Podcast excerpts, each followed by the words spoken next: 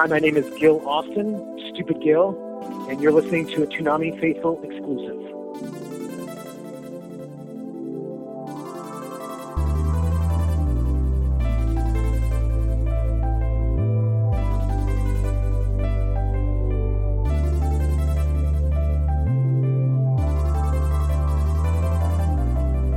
Hello and welcome to this Toonami Faithful exclusive. I am here with my co-host Paul Pascrillo, Howdy. and we are talking to Gil Austin. Oh, Surprise. surprise. Toonami Faithful's interviewed Jason plenty of times, and we've had Gil interviewed during the uh, MomoCon events, but we've never had him on the show. Happy to be here. Glad Jason finally made me do it. Notice how he said made you do it. Hmm. I meant allowed me. Allowed me. Better, better wording. Better wording. That, that's what editing's for. Oh, anyways, um. I'm going to go ahead and let Paul ask you the first questions. Yes. Um. Let me see here. So, first question that we have for you is, um, what kind what kind of work did you do for Cartoon Network and Adult Swim, or what kind of work do you currently do for them? I should say. do I currently now do? Um, I don't. I guess technically I work for Cartoon Network in that we're all part of Cartoon Network as a company, but mostly I do. I'm in the Adult Swim on-air department under Jason. Jason's the vice president, creative director of on-air, and I'm the creative director of Adult Swim sponsor promotions. So that's my day job for the most part is making commercials for advertising partners for Adult Swim. So we'll make a video game spot or a movie, and sometimes it ties into a show. Sometimes it's just a weirder version of something that they couldn't necessarily do for their national campaign, but we'll do a commercial for them. Um, and then I also make promos for show launches and show sustaining promos um, as shows are coming on. And then in addition to that, Jason runs Toonami, and then we sort of co-creative directed. We don't really have official titles for that.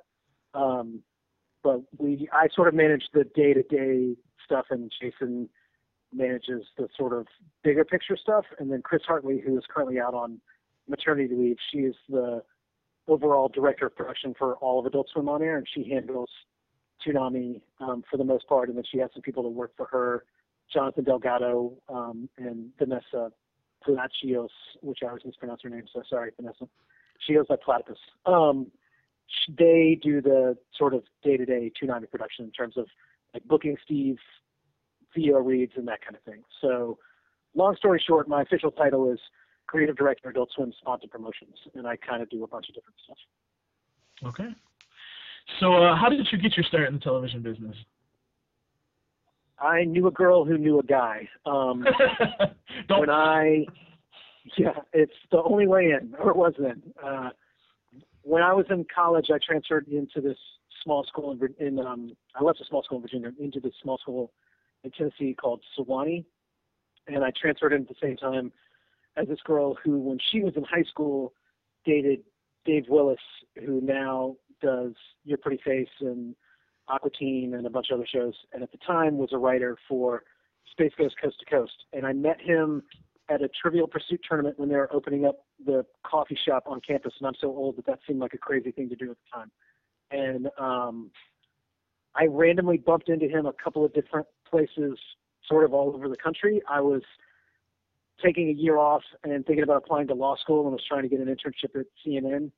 And he and I sort of talked a bunch of different times, and he said, "Well, I can get you an internship at Cartoon Network." And I said, "Yeah, that sounds cool." And I had five rounds of interviews for my non-paid internship, and was convinced I blew the last one because I was waiting tables at the time, and it had like two hours of sleep.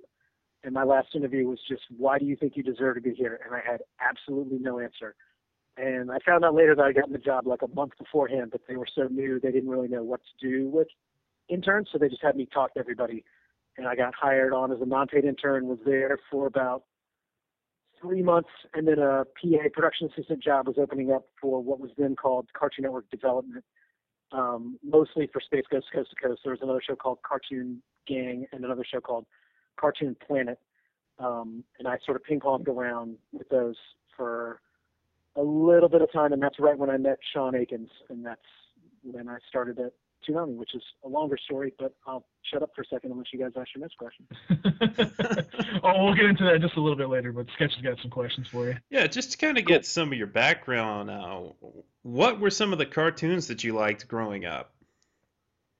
Uh, growing up, uh, it was, I mean, anime shows, it was Speed Racer. My brother and I loved Star Blazers. That was our favorite show, and we didn't even really know it was in Japan when we were watching it. We would watch it in Pennsylvania, and we just thought it was the most amazing thing of all time. We didn't understand why there weren't more cartoons like that. Um, Battle of the Planets. Um, I liked He-Man, Voltron, Yes. um, Jonny Quest, a lot of the old Hanna Barbera stuff.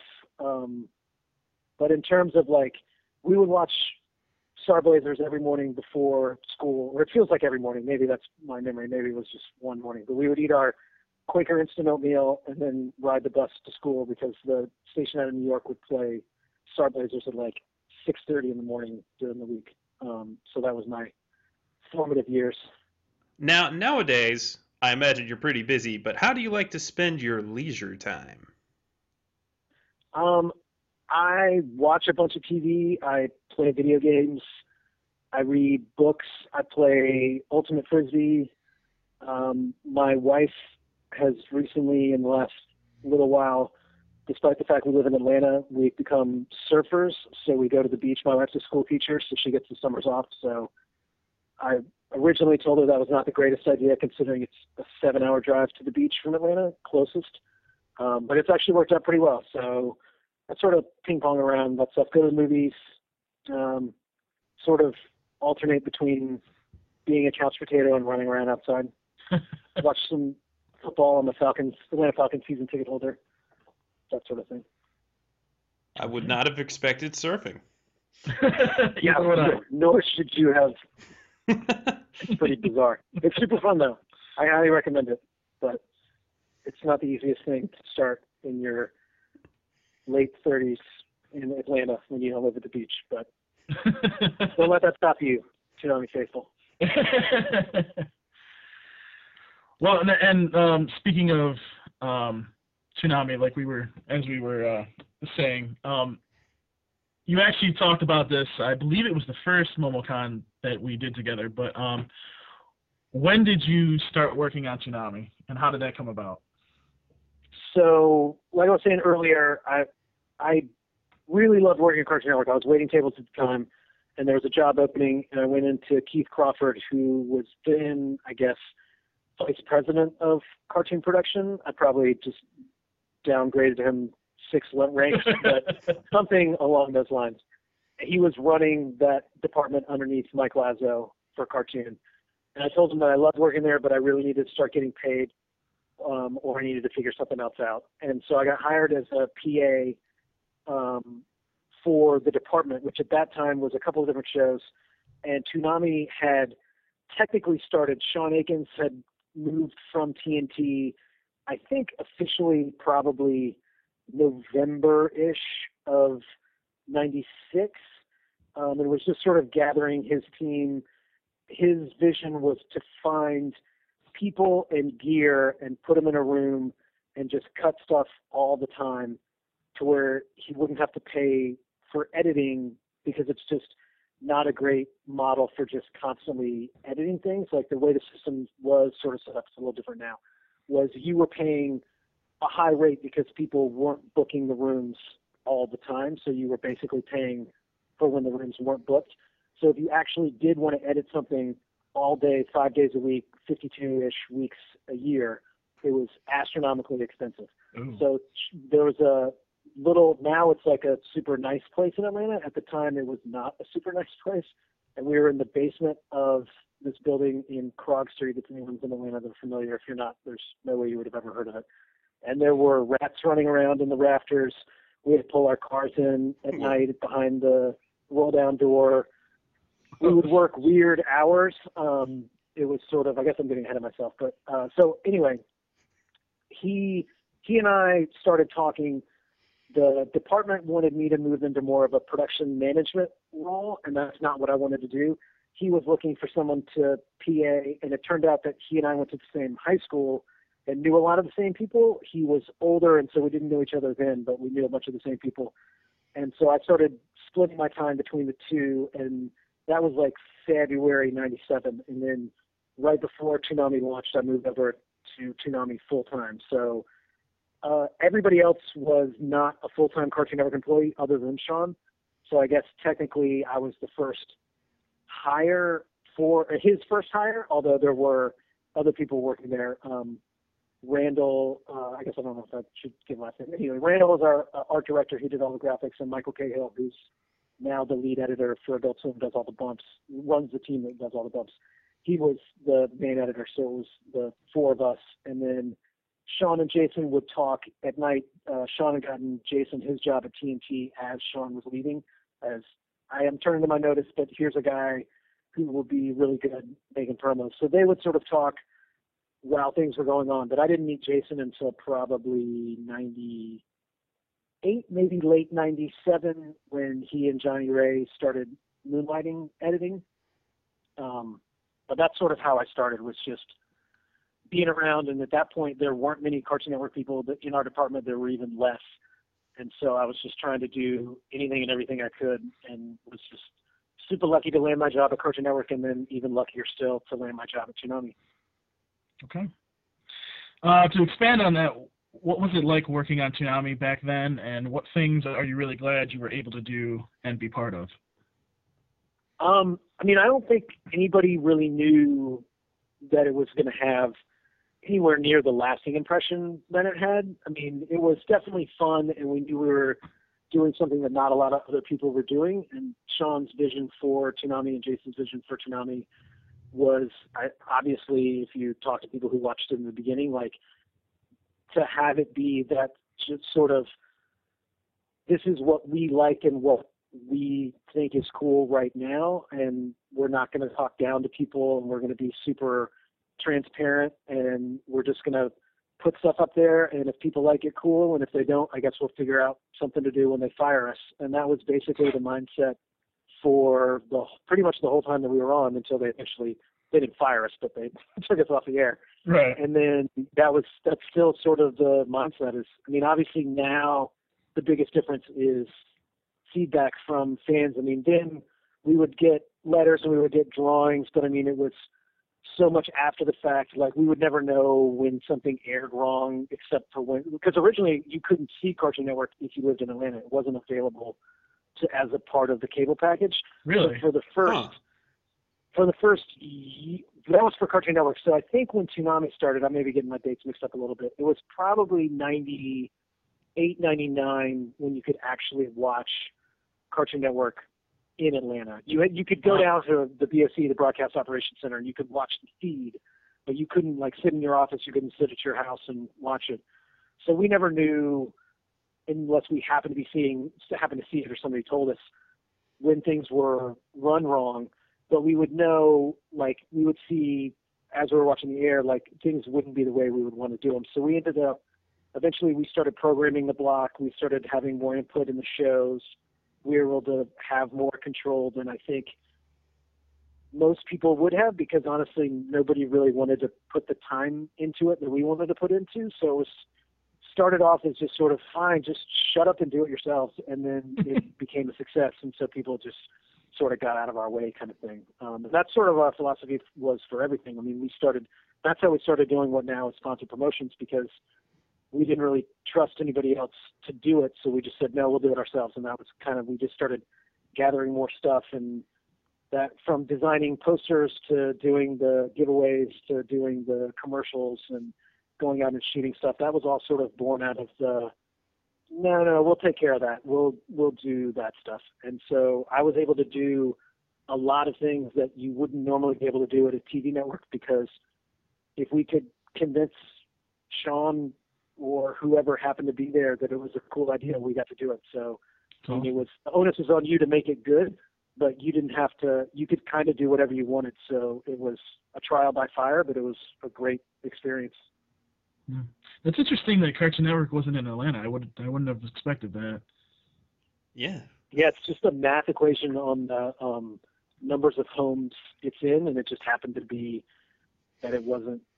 You couldn't see it in in Atlanta. You could, depending on what your. By the time Toonami started, you could, depending on what your um, cable package was, Right. but you couldn't. It, a lot of people couldn't get it. Like you couldn't get it in the basic cable. You had to specifically Wow. ask for it. Or, and in the very beginning of Cartoon Network, you couldn't see it at all. Wow. Okay. And we didn't have cable at Krog Street. It wasn't wired, so we couldn't watch it there. We had to record it on VHS and then watch it separately. But you you guys eventually probably had it when you guys were later in Toonami. You probably had like your own feed where you could like watch it, right? Yeah, yeah, yeah. And once we we were at Krog Street because we had to keep our we had to keep our editing machine, our Avid. Um, we were sort of Remco renting to own that, and so we couldn't have it on the property. It was sort of just one of those weird accounting things. Um, so once we owned it, then we moved back to what's now Williams Street. I mean, it was still Williams Street then, but it was a different setup. Um, and then they've renovated three times since then. We probably moved back in like 99, 2000, and at that point we had TVs in our offices and cable, and it was like we were a real television network. Sounds like it. well, moving on, Sketch. You got some more questions. So regarding Toonami on Adult Swim, what has been your favorite moment since the return, and what do you consider maybe the the milestones for the block since 2012?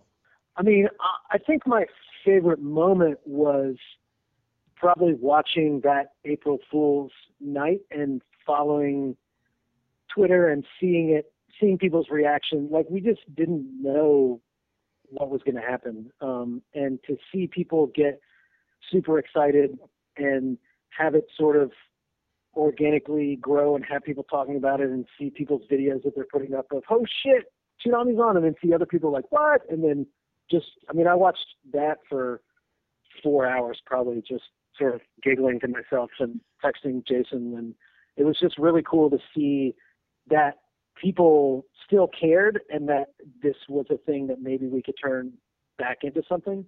Um, so that was probably my favorite moment. But other than that, I mean, there's it's really been nonstop. I mean, there's it's obviously hard work and there's a lot that goes into it, but it's still super rewarding. I mean, you get internet trolls complaining about things, but that's really not that big a deal, and that's the very, very, very minor minority of people. For the vast, the vast majority of people, even when we're doing the Tumblr stuff and we're sort of having fun with people, like there's still so many people and so many of the letters that we've gotten in now uh, is just so super positive. So that's just fun to see.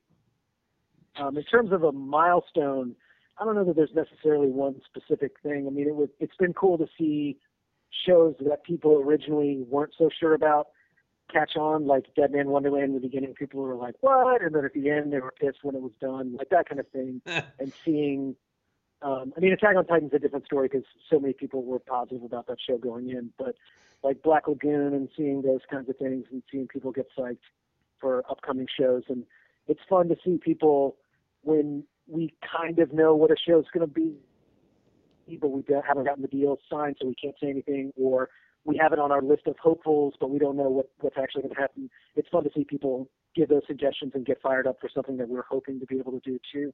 So that's that kind of thing is definitely fun. Which shows have exceeded your expectations? Oh, I know one. Uh, yeah, I mean, you mean from a rating standpoint, or like from a Not necessarily from a rating standpoint, or kind of Um, all I of the mean- above. it's we've had pretty good luck with the new stuff that I mean not new it's not like we're mining things that people have no idea what are. I mean we're not discovering that many new shows. I mean we're definitely introducing people haven't seen certain things or it's like oh I meant to always watch that but I haven't. Like it's cool to see a show grow and find an audience and even a show that people know and will have seen. Like it's still cool to see them do well, it would be, I mean, we have sort of an embarrassment of riches where we have a ton of shows, and the reality is that there's only so many hours in the night that you can realistically expect people to watch. So, given the fact that we're asking people to watch shows that are on at three and three thirty in the morning, and they're still pulling real numbers um, beyond like later on in the night, but I mean, it's still it's still pretty crazy to see. Um, if I if I may, um, Jason had mentioned that you guys were kind of surprised at what Thundercats did at the the time slot that it was at. Was that was that a surprise to you as well, or? Yeah, I mean, it, there's just shows we just don't. I mean, sometimes we there haven't been too many shows that we thought would do a ton better than they did. There's just a lot of factors that go into it where it's, I mean, certain people feel very strongly about what Toonami should and shouldn't be in terms of what the block is. That's never really been our, I mean, there are shows that we definitely feel like are Toonami shows, but we've never felt like it's, it's only anime or it's only, I mean, it's, it, we've always said it's action cartoons. So it's like we, we try and get action cartoons, and I know that doesn't appeal to all of the Toonami fan base that's out there, but that's sort of the the point of having a super long show block of time with a lot of different shows is right. just because you may not like a show doesn't mean that your friends or people you don't know or other viewers that could be their favorite show. So yeah. I mean, that's sort of the benefit of having such a long block. What do you feel sets Toonami apart from the rest of television? from the rest of television, I don't know. Um, that we're on Saturday nights and people still watch. I guess uh, that is I mean, impressive in its own right. Yes. Uh, I think that it is like that. It's to see people who sort of grew up on the block still care about the block, and the fact that I mean, I think that when it when Toonami works, it's more than the sum of its parts because you can see most, if not all, of these shows in other places, but it's not destination television is an exaggeration, but it's it's people coming for that experience, and it's sort of the same thing that's born out of the larger Adult Swim. I mean, like you can see Family Guy other places, but you can't be part of the Adult Swim experience other places.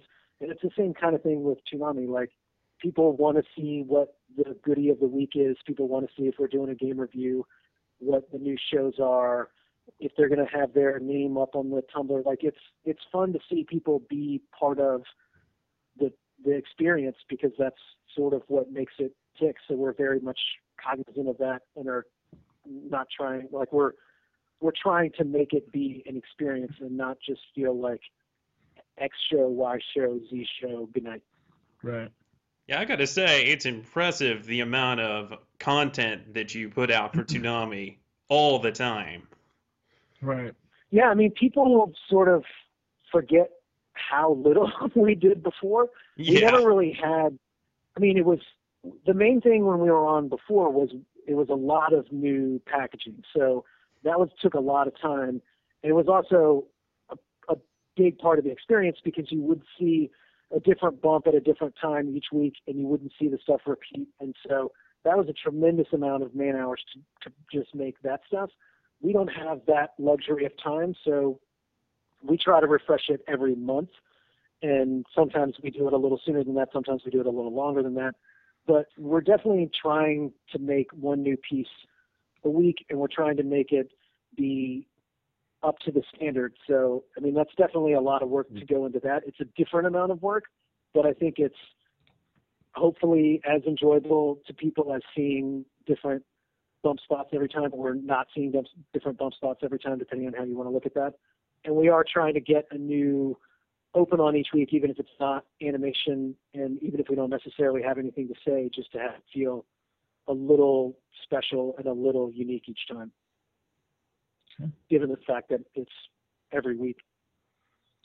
Well, I've I've been kind of noticing too that a lot of people, it's not a lot of people, but it's it's slowly becoming like a lot of people actually wait to see what's going to come on Toonami and watch it on Toonami first, rather than okay, I'm going to go out and get said DVD. You know what I mean? Yeah, I mean it's we're we've got really great partners in terms of distributors, and they are aware of people wanting to see Toonami shows and then going out beyond that. So, I mean, that's definitely a good thing that that's how people are viewing, and we definitely want to try and keep that that mindset up and that sort of come here to sample the new shows or Right. new to you. If you squint your eyes, they almost look new. Space Uh, Dandy obviously is a different story entirely, but for the most part. right. Um, I'm actually going to ask a question that we don't have on the sheet. Um, and this is this is actually something. That's okay. I don't have a sheet. Yeah, well, we've interviewed a couple different voice actors and actresses, and and the majority of them feel like Toonami was the reason. This version of Toonami, obviously, not the one before it, but um, recently this version of Toonami has actually re-energized the anime industry, um, and obviously we can see that from you know Netflix picking up stuff and you know Hulu and whatnot getting more anime. Um, what do you, how do you feel when you hear like a voice actor or actress in the industry say say that about Toonami? I mean, I I don't know. Like it's it's always sort of the chicken and the egg kind of thing. And it's like, are there better shows out, and that's why we're able to have success, or are we being successful so we're able to get more shows? But I mean, it's I think there's a lot of different factors that go into it. It's definitely nice to hear and nice to have people say that sort of thing. Um, we obviously were in the right place at the right time back when, and I think also helped to expand the anime movement, especially people who weren't watching a lot of anime. And Right. it's cool to be sort of doing that again, um, just as a older, uh, potentially sometimes darker shows, but it's still cool to be introducing people. It's always nice to hear people say, I either never watched the show or I always meant to watch it and didn't, and I watched it because of you guys. Thanks. Like that's always good to hear from Right. anybody, and particularly if they're uh, if we're getting people more work, that's even a bigger bonus. What what I kind of really like too about this this version of Toonami is you see a lot of speaking of voice actors and actresses, you see a lot of them as there's as you know Toonami's playing throughout the night actually tweet during the show that they're on and you know interact with fans. I, I kind of like that too. Yeah, definitely. I mean, obviously, Steve is such a huge part of what we do, and he's also in a ton of the shows.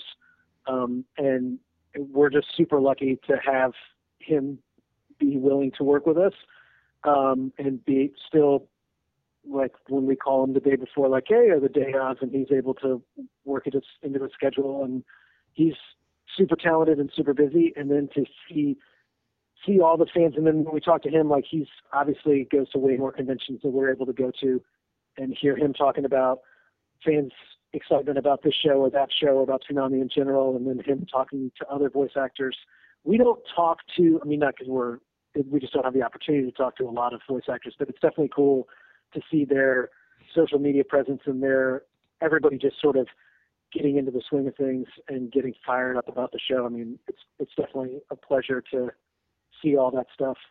Right. All right. Well, let's let's move on a little bit uh, with these questions here. Uh, what direction do you do you see Toonami headed in, or what direction would you like Toonami to be heading in? I mean, I think I would like it to be heading in the direction that it is, and I think that we're we're steadily growing our audience. We're able to do a little bit more in terms of production. We're able to do a little bit more in terms of 3D. I mean, if if wishes were dreams, obviously we'd like to have more money and more time and everything else. But we're super lucky to be in the situation that we're in, and we're not really looking for an earlier start, more nights. Like that's just not like we have a very comfortable existence Saturday night where everyone feels like we're doing a good job from a network standpoint. Like the the trick is to not try and get too big too fast and then collapse back in. Right. So Mm. the, the steady climb has been our sort of mission statement, and we just hope to keep climbing. That, that's a good point. That's a good point. You don't want to just grow huge and then Yeah. die. Yeah, I mean, because it's like it's a curated night, not to sound super douchey, but it's like that's there's there's a lot that goes into making it right, right. and there's Mhm. that's just there's a finite amount of time that we can put into it, especially given the fact that we have other full time jobs. Hmm. Don't fly too close to the sun. Yeah, exactly. Um, next question. Um, what do you think action animation has been wh- why do you think that action animation has been dramatically phased out over the years and what do you think it would take for action animation to come back in a big way and i think what we're what we're talking about is more like american shows I mean, I tur- I don't know. I mean, I think in terms of anime, like obviously the internet had such a huge impact on how people watch shows and how people get shows, and so that's sort of limiting. I, I mean, I really don't know in terms of American shows. It's just, I mean, people, television networks are in the business to make things that people want. So, like, if people were watching more action shows, more action shows would get made. So it's it's kind of on the viewer and it's kind of on TV networks, but there's not there's not a lot of risk taking. No one's because it's just a lot of money involved in making them. So right if it's if there's not an audience there, not a perceived audience there, then people are going to spend their time and their money and their effort making other shows that people are more into watching. Um, so I don't know if it's just a change in people's tastes, if it's kids today, college kids, how much the internet like I, I don't know really what the factors would be in terms of of why it is. The the way to grow it is have people watching more shows and then people will start making more shows. But you have to have that sort of breakout show that everybody's watching, especially as like a younger audience that then you're gonna then go and make. Um, I think Adult Swim takes more chances on that kind of thing than any other network. I mean there's action comedy shows, obviously on Adult Swim. Um, but in terms of right a larger television animation, I don't know that I don't know there's really the audience that people that's the people want to see necessarily. I mean, there's obviously an audience there, but not like a huge millions of people TV audience. Yeah, and I, and I definitely think that if there was like an action animation, like an American action animation, like this is definitely the place. Even if Toonami wasn't there, I think Adult Swim would be the perfect place to try it. Yeah. Definitely. How has making content for Toonami and obtaining shows and gaining advertisers changed since 2012? Is it any easier, harder, or roughly the same? Um, it's roughly the same from the from the end of Toonami to now. Um, we're able to do things that we weren't able to do before, like we can review and then also separately different games advert like get in-game advertisers and review in games, which obviously wasn't an option when we were on Cartoon Network proper. Um, it's there's also this like R-rated movies, like that kind of thing that we couldn't legally do when we were a kids block that we could do now. But by and large, in terms of the process, it's basically the same. It's just as our audience has aged up, our advertisers have also aged up, and the content to a similar extent. Um, the bigger change probably was from Toonami's beginning to the later years, just in the terms of the way the kids business went, where you weren't. I mean, we made a Toonami Seven Up foosball table and gave it away. Like you can't do that kind of thing anymore. Like we did a Sunkist spot. We had you just can't like sugar cereals and drinks and those kinds of foods. That was like the staple of the kids business in the 90s, and that just isn't the case now. No, you can't do any of that either. now. um, so that's that's a big advertising change, like in terms of from the beginning of Toonami to the end of its cartoon run. The difference now from the end of cartoon to, to Adult Swim is like I was saying, just the the age of content that we can do that we weren't able to do before. And there's a lot of rules for kids in terms of like having Tom. uh, There's what they call KidVid, and so there's regulations about not having host selling to where you're not tricking kids into thinking they have to buy these products to be part of the show. And nobody gives a shit about the adults for that stuff, so we can have Tom do that kind of thing. So that's all fine. this is Outlaw Star on DVD. Buy it. yeah, yeah, exactly. So I mean, that's that's a change uh, for sure. Um, but for the most part, it's just the restrictions that we were under before we aren't under now. Makes sense. Now, regarding original productions, how have prospects changed for uh, making original series for Toonami now? Are there people pitching you original series lately? I mean, I can't really get into too much of that, but for the most part, that's not the business model right now. I mean, obviously, Space Dandy was a slightly different scenario. We we weren't really pitched Space Dandy in terms of we want to make this show with slash for you, um, but that's that's for the most part where it is. It's just it's really an economics thing where it's just significantly cheaper to license a show than make a show. Mm-hmm. Um, so we're now in the licensing business for the most part, not in the original production business. I mean, who knows what's down the line, but it's it's a significant decimal point shift between licensing a TV show and Mm. making a TV show. Um, and so that's just not really where the money for us is. The money for us is more in in animation for Toonami and then licensing a lot of different shows rather than putting a lot of money into one specific show. That makes sense. Speaking of Space Dandy, uh, how has Space Dandy done for Toonami, and has it? And this is a big question in the Toonami faithful world right now. Has it opened the door to more simuldubs, or the possibility of more simuldubs? I mean, I think the possibility is, I think that was just such a special case. We're certainly not ruling anything out and we're not saying no. I, just, that's a lot of things that fell into place to make Space Dandy happen. We would mm-hmm. love it if that all fell into place again.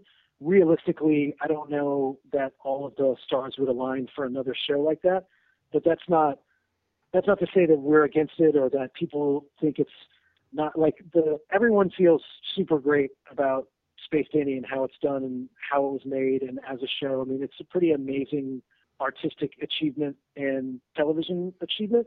We would love to do more things like that. I just don't know how realistic it is to get all of that that talent in one place and the money lined up. It's just so much goes into it.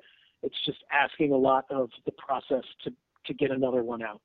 Who knows? Maybe maybe yes, maybe no, but that's it was really just sort of a lucky situation to be in, and we were happy to be able to be there.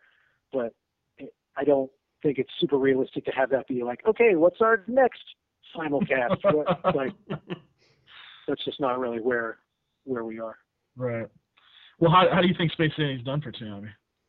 I think it's been great. I mean, it's it's definitely was a huge story, much bigger than we thought it was going to be in terms of people who weren't watching Toonami getting excited for it coming and watching the show. I mean, it's just so bananas and different from anything else that's out there, and it looks so awesome, and it's such an amazing amount of artists that go into physically making it that I mean, we're we're super psyched. We love it. Okay. And um, speaking of shows in general, um, how much of a difference do you think getting first dibs on a show matters? What do you mean first dibs? Like, um, for example, like maybe getting Attack on well Attack on Titan, I guess the English dub first. Like I mean, you know- I think- Before it comes out on DVD. right, right, right. That too.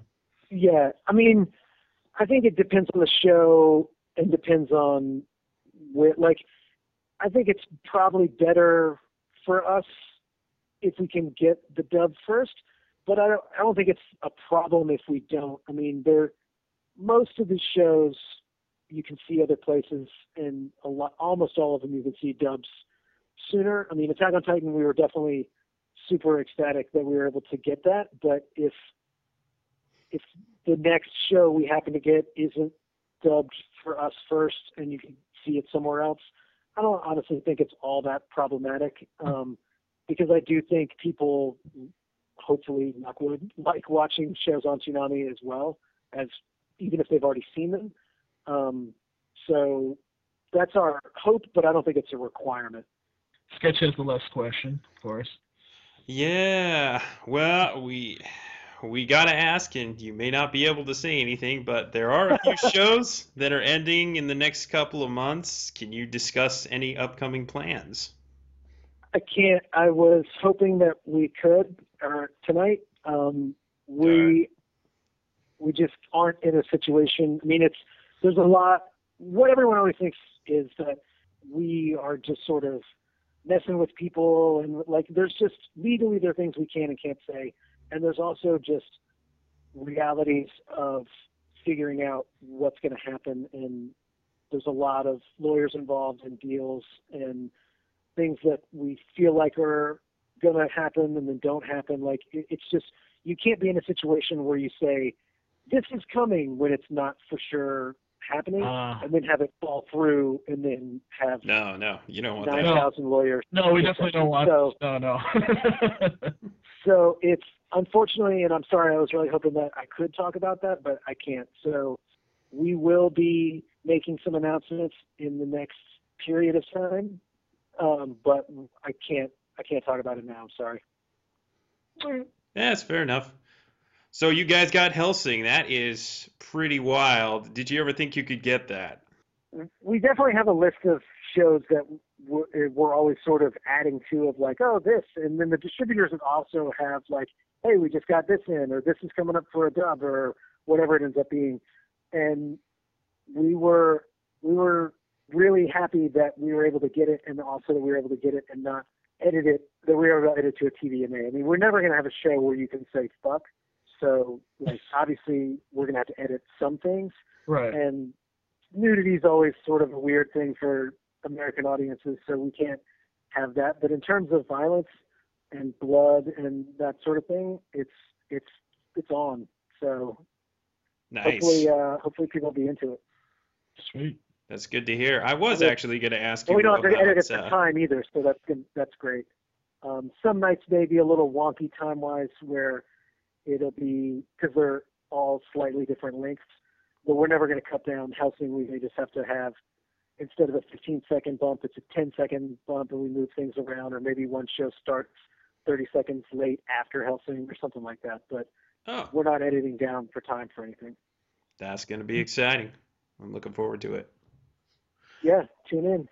Yeah, I gotta say this lineup is killer. There's you got some of the best shows over the years, and you got Attack on Titan, you got Space Dandy, you're adding Hellsing to it, and you're keeping people up until 4 a.m. That's crazy. Yeah, 6 a.m. if you're really tough. But You're yeah, all uh, insane, yeah. and we love you for it. Yeah.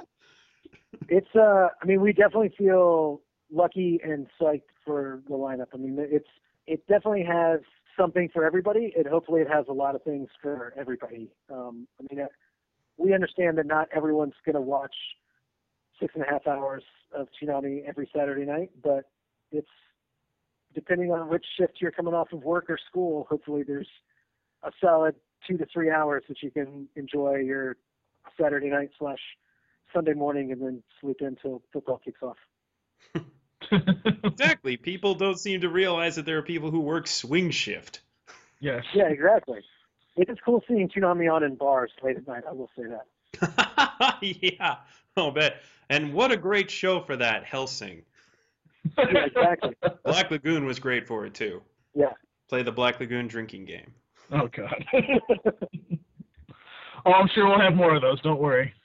Now it's gonna be the Hellsing drinking. yeah, drinking get them. Send us the rules. We'll join in. oh. Don't tell. No, no, no. Don't say that. Darrell will take you up on that offer. Okay. Oh, we he totally will. Okay. well, we may join in. That's better because I don't. I don't want you. No, no. You don't want to go up against Darrell. you know, Um, he'll drink you all under the table. yes. Yeah, yeah. All right. Well, I think that's going to be it for today. Um, Oh, all right. uh, Gil, if you want to tell people where they can follow you, or you know, I'm such a boring follow. I hate. I always get bummed out for people when they follow me on Twitter because I'm such a non-presence. um, Stupid Gill is my Twitter handle, but you're you're better off spending your time doing something else. I'm such a lazy bastard. And when was the last time anytime you someone tweeted? follows me, I just want to send them like a handwritten note apologizing for their time. Please note there will be no activity on this account. You have been warned. Yeah, exactly. Yeah, if I could just do the auto reply. I'm a lurker. This isn't a waste of your time. I'm sorry. And now you've just got a thousand more followers. yeah, exactly. yeah, and then Jason will post something, and then I'll pick up another hundred people, and I'm always just like, nah, gotta write more sorry notes to everybody. Just one tweet. Hi. Every now and then, and I do try to answer people when they say something, but I'm just such a boring. Nah, man. This has been fun. Yes, it has been fun, no, yeah, it's been great. Thanks for having me on. and we we really appreciate you coming on. Um, and Totally. thank you for taking the time out. Yeah, yeah, yeah, absolutely. Let me know uh, when you wanted to do it again. I'll totally do it. Oh, we will take you up on that offer. Yeah, absolutely. But All we right, guys. try to space this out like every six months or so. Yeah. we try not to bug Jason too much. Uh, we know a certain somebody else that bugs Jason too much. Um, Yeah, I mean, obviously, I'm changing my cell phone number after today, but beyond Obviously. that, it'll oh, okay. What? It's not like I'm gonna be like Jose and like text you or something like every two seconds. yeah, no, feel free. Just uh, tweet me at Stupid Gil, and I'll uh, six months I'll look at my phone and realize that it was you. Thanks again, Gil. Yeah, yeah, absolutely. Thank you guys. Uh, let me know if you need anything else. Appreciate it.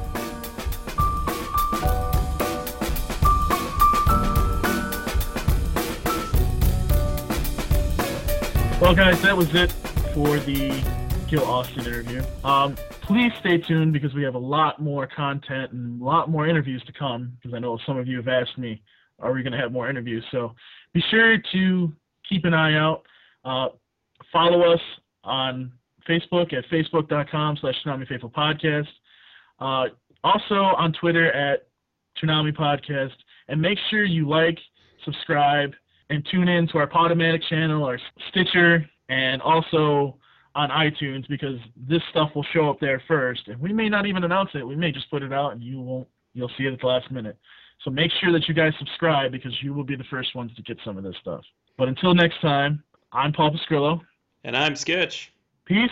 We're out. Nobody's here to say deuces. Oh, wait, And- they just did.